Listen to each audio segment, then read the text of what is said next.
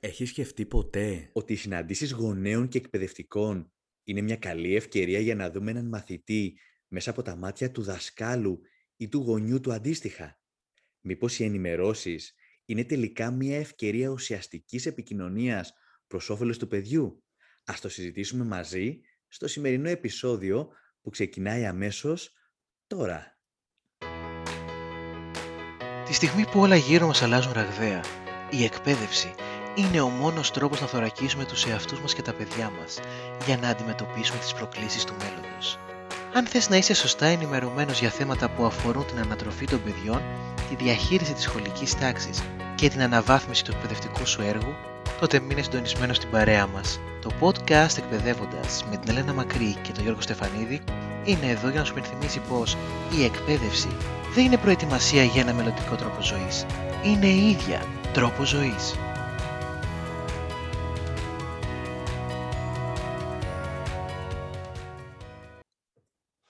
Νέα σεζόν ξεκινάει για το εκπαιδεύοντας, νέες αλλαγές, νέες αφήξεις. Σήμερα καλωσορίζω την Έλενα και χαίρομαι πολύ που θα συζητάμε μαζί τα θέματα που μας αφορούν. Νομίζω η προσθήκη μιας εκπαιδευτικού στην παρέα που έχει εμπειρία και στον υπηαγωγείο θα δώσει και μια άλλη οπτική. Καλώς όρισες, Έλενα. Καλώς σε βρήκα, Γιώργο. Χαίρομαι πάρα πολύ που γίνομαι μέλος αυτής της σούπερ ομάδας. Κάτσε να δεις πώς το λένε, ε, «Two peas in a pod» ή καλύτερα «Two peas in a podcast». Έτσι ακριβώς.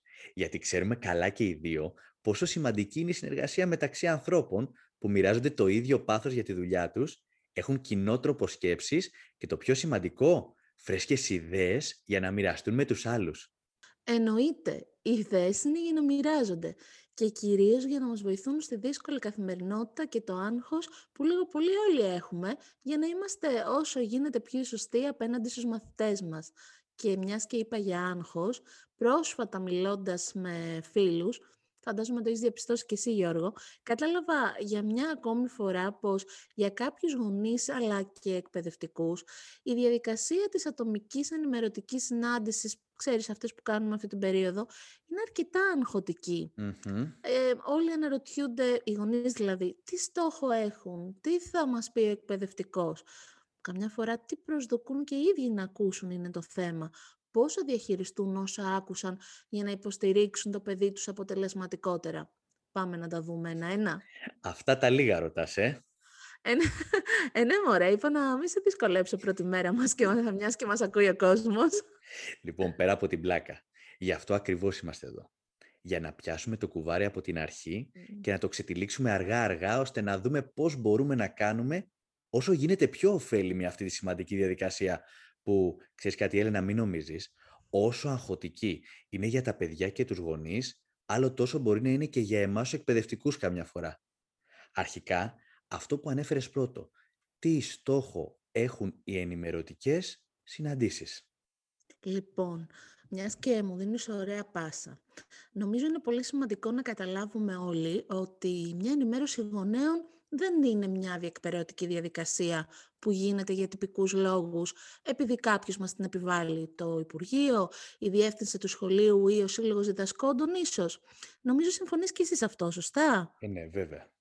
Ε, γι' αυτό λοιπόν και εγώ φροντίζω να ξεκαθαρίζω στους γονείς από την πρώτη και όλα ομαδική συνάντηση ότι ναι μεν είμαστε εδώ για να συζητήσουμε τα διαδικαστικά θέματα σχετικά με τη διδακτέα ύλη, τους στόχους, το υλικό που θα χρειαστούμε στη διάρκεια της χρονιάς, το πώς θα δουλέψουμε στην τάξη, αλλά πέρα από αυτό, οι ενημερώσεις γονέων είναι ένα κάλεσμα για επικοινωνία.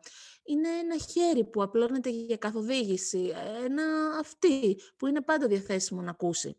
Πρέπει να περάσουμε προς τα έξω πως έχουμε όλη την καλή θέληση να κατανοήσουμε, να καθησυχάσουμε ανησυχίες και άγχη, μόνο έτσι θα μας ανοιχτεί ο γονιός θέλεις να πούμε λίγο τώρα ποια είναι τα σημεία εκείνα που πρέπει να προσέξουμε περισσότερο στην ενημέρωση που κάνουμε; Φυσικά. Και θα το πάρουμε από την αρχή.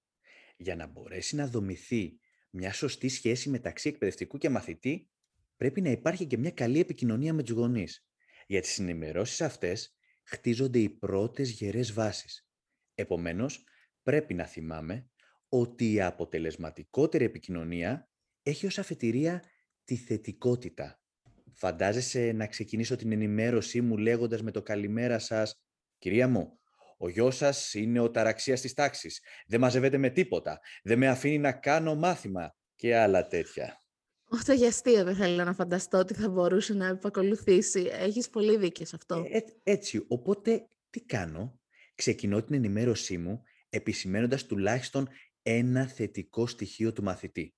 Ακόμα και οι μαθητές που μας έχουν κάνει τη ζωή λίγο δύσκολη έχουν σίγουρα μία καλή πλευρά στην οποία πρέπει να σταθούμε. Είναι σημαντικό να αναφέρουμε στους γονείς όλα εκείνα τα θετικά χαρακτηριστικά που κάνουν κάθε παιδί ξεχωριστό και μοναδικό. Αμέσως θα δούμε το χαμόγελο στο πρόσωπο του συνομιλητή μας και θα καταλάβουμε έτσι πως μπορούμε να συνεχίσουμε με τον ίδιο ευγενικό και ήρεμο τόνο να εξηγούμε και όλα τα σημεία στη συμπεριφορά ενός παιδιού που δυσχεραίνουν το έργο μας ή που χρειάζονται βελτίωση στην επίδοσή του. Ναι, ναι, έτσι είναι, ακριβώς όπως τα λες. Και ένα δεύτερο σημείο που πρέπει νομίζω να σταθούμε έχει να κάνει και με το πόσο σημαντικό είναι να ακούμε τον άλλον. Φροντίζω, ξέρεις, να συγκρατώ τις πληροφορίες που μου μεταφέρουν οι γονείς, αλλά να κάνω και επιπλέον ερωτήσεις ε, στο μέτρο που είναι το επιτρεπτό, όχι που να φέρουν τον άλλον σε δύσκολη θέση. Γιατί μου έχουν τύχει και τέτοια περιστατικά, έχω να σου πω, που τα παιδιά μέσα στην αφέλειά τους αποκαλύπτουν πληροφορίες για το οικογενειακό τους περιβάλλον που είναι πιο, πιο προσωπικές. Φαντάζομαι έχεις και εσύ παρόμοιες εμπειρίες. Για πες μου έναν εκπαιδευτικό που δεν έχει. Αν τις συγκεντρώναμε όλες μαζί σε βιβλίο, νομίζω θα γινόταν best seller. κρύβε λόγια, κρύβε λόγια, έτσι είναι ακριβώς. Αλλά το να ρωτάς για παράδειγμα όχι μόνο για τις συνήθειες των μαθητών ή για τα ενδιαφέροντά τους ή πώς είναι οι σχέσεις των μελών στο σπίτι, δεν σημαίνει ότι γίνεσαι αδιάκριτος. Για παράδειγμα, λέω στο γονέα, είναι ένα παιδί που δεν μοιράζεται εύκολα τις σκέψεις του. Χρειάζεται να τον προσεγγίσω διακριτικά για να μου πει ότι κάτι τον απασχολεί. Αναρωτιέμαι, συμβαίνει το ίδιο και στο σπίτι; Μια ερώτηση σαν και αυτή τώρα δείχνει πως νοιάζεσαι πραγματικά να κατανοήσεις και να γνωρίσεις περισσότερο το μαθητή σου και θα εκπλαγείς ίσως με το πόσα πολλά μπορείς να μάθεις για τους ίδιους τους μαθητές αλλά και για τις οικογένειές τους. Φυσικά, η βάση για να ανοιχτεί κάποιος στηρίζεται στην εμπιστοσύνη. Είναι απαραίτητο για τους γονείς να εμπιστεύονται το δάσκαλο ή τη δασκάλα του παιδιού τους, γι' αυτό όταν μιλάμε μαζί τους, καλό είναι να τους διαβεβαιώνουμε πως όλα όσα συζητάμε είναι εμπιστευτικά και ότι κύριο μέλημά μας είναι η πρόοδος του παιδιού και μόνο. Αλλά εδώ, Γιώργο μου, μπαίνει και ένα άλλο βασικό ερώτημα, νομίζω. Για να χτιστεί αυτή η εμπιστοσύνη που μόλις είπα, πόσο συχνά πρέπει να κάνουμε ενημερώσεις γονέων; Χτύπησες Διάννα. Είναι το επόμενο που θα σου έλεγα κι εγώ. Ξέρουμε πολύ καλά πως με τους ρυθμούς που ζούμε και την περίοδο που διανύουμε, είναι εξαιρετικά δύσκολο για τους γονείς να βρουν χρόνο για να παραστούν στην ενημέρωση του σχολείου. Δεν μπορεί να μην έχει τύχει τώρα και σε σένα να σου ζητούν γονείς ενημέρωσης σε διάφορες ώρες. Κάνω λάθος; Πράγματι, πράγματι. Συχνά μου έχει τύχει να ζητάνε συνάντηση πρωινές ώρες και απογευματινές ακόμη. Και προσπαθώ να καλύπτω όσο μπορώ τα αιτήματα αυτά, γιατί δεν θέλω να χαθεί μια ευκαιρία επικοινωνίας. Πολύ καλά κάνεις. Να σου πω ένα κοινό λάθος που μπορεί να κάνουμε εμείς οι εκπαιδευτικοί. Είναι να δίνουμε την εντύπωση πως πέρα από τις τυπικές προκαθορισμένες ενημερώσεις, μπορεί ο γονιός να με προσεγγίσει μόνο όταν υπάρχει πρόβλημα. Είμαι λοιπόν της άποψης ότι πρέπει να διαβεβαιώνω από την πρώτη κιόλας συνάντηση πως προτίθεμαι να συζητήσω σε μια πιο συχνή βάση και να αφιερώσω μάλιστα κάποιο χρόνο, ίσως και από τον προσωπικό μου χρόνο δηλαδή, αν χρειαστεί, για να βρούμε από κοινού λύσεις στο όποιο ζήτημα έχει προκύψει.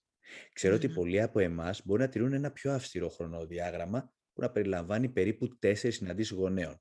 Μία ίσως στην αρχή της χρονιάς, μία κάθε φορά που έχουμε βαθμούς και μία στο τέλος. Αυτό όμως δεν είναι και ο κανόνας.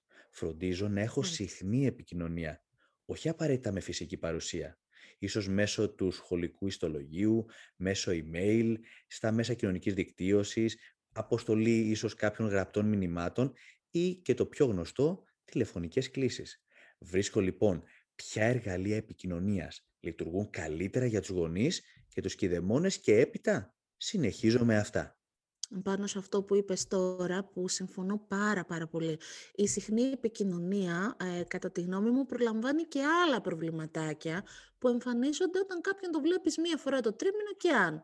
Ποιο είναι αυτό; Ότι θα συμβεί να υπάρχει διαφορά απόψεων μεταξύ γονέα και εκπαιδευτικού. Και για να διευκρινίσω, αυτό είναι απόλυτα φυσιολογικό. Αρκεί αρκεί να ξεκαθαρίσω στο γονέα πως δεν είμαστε αντίπαλοι, αλλά σύμμαχοι. Δεν ξεκινάμε μια ενημέρωση με στόχο να επιρρύψουμε ευθύνη ο ένας τον άλλον για την όποια συμπεριφορά του παιδιού στην τάξη. Άλλωστε, ένα μεγάλο μερίδιο ευθύνης βαραίνει και εμάς τους ίδιους στο πώς θα διαχειριστούμε την τάξη μας, έτσι. Εκείνο που πρέπει να τονίζεται είναι πως αποτελούμε ομάδα. Οι δάσκαλοι είμαστε εδώ, όχι απλά για να διαπιστώνουμε, αλλά και για να προτείνουμε. Μπορούμε να πούμε για παράδειγμα στο γονιό. Θα ήθελα να ακούσω τι σκέφτεστε. Τι έχετε να προτείνετε ώστε να κρατήσουμε μια κοινή Είμαστε ομάδα και όχι αντίπαλοι. Ε, βέβαια. Τυχαία νομίζεις λοιπόν είμαστε εμείς οι δύο πλέον μαζί; Team power, έτσι; μέχρι, να αρχίσουμε να, μέχρι να αρχίσουμε να διαφωνούμε. Πέρα από την βλάκα. Τι άλλο θεωρείς πως πρέπει έτσι να επισημάνουμε σε όσους μας ακούνε. Λοιπόν, να σου πω. Δεν πρέπει, πιστεύω, να ξεχνάμε πριν ολοκληρώσουμε την ενημέρωσή μας, να δίνουμε σαφείς οδηγίες στους γονείς για το τι μέλη γενέστε. Νομίζω το ανέφερες και εσύ πιο πριν επιγραμματικά. Είμαστε εδώ όχι απλά για να διαπιστώνουμε, αλλά και για να προτείνουμε. Πρακτικά ναι. αυτό τι σημαίνει. Αφού μιλήσουμε με τους γονείς για όλα όσα θέλουμε να τους ενημερώσουμε, είναι σημαντικό να τους τονίσουμε τι έχουμε σκεφτεί να κάνουμε για να αντιμετωπίσουμε την όποια δύσκολη κατάσταση. Οι mm γονείς θα ανακουφιστούν αν τους δείξουμε ότι έχουμε κάποιο σχέδιο και αν τους δώσουμε κάποιες κατευθυντήριες γραμμές για το τι πρέπει να κάνουν εκείνοι από τη μεριά τους, ίσως από το σπίτι. Πολύ σωστά.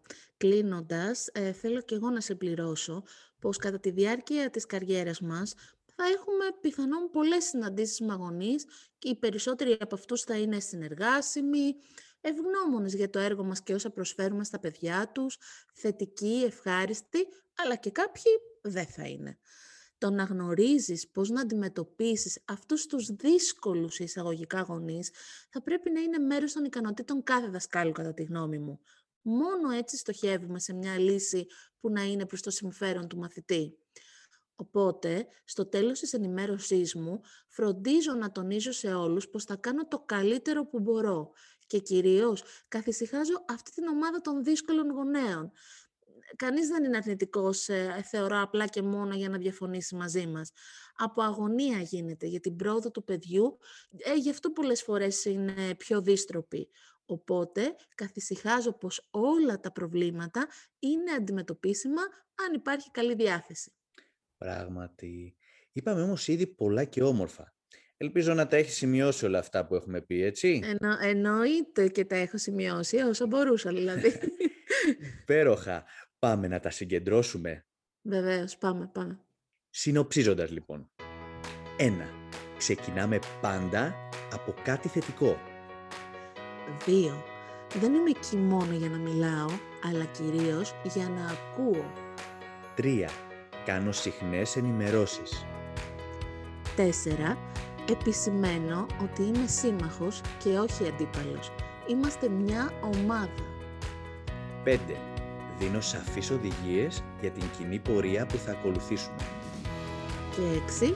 Τονίζω πως θα κάνω το καλύτερο που μπορώ καθησυχάζοντας τους γονείς. Σε ευχαριστούμε που άκουσες ένα ακόμα podcast του Εκπαιδεύοντας και αν σε βοήθησε, μην διστάσεις να το στείλεις και στους φίλους σου και σε γνωστούς, έτσι ώστε να μεγαλώσουμε και άλλο την υπέροχη παρέα του εκπαιδεύοντας, βοηθώντας γονείς και εκπαιδευτικούς για ένα καλύτερο μέλλον για τα παιδιά μας.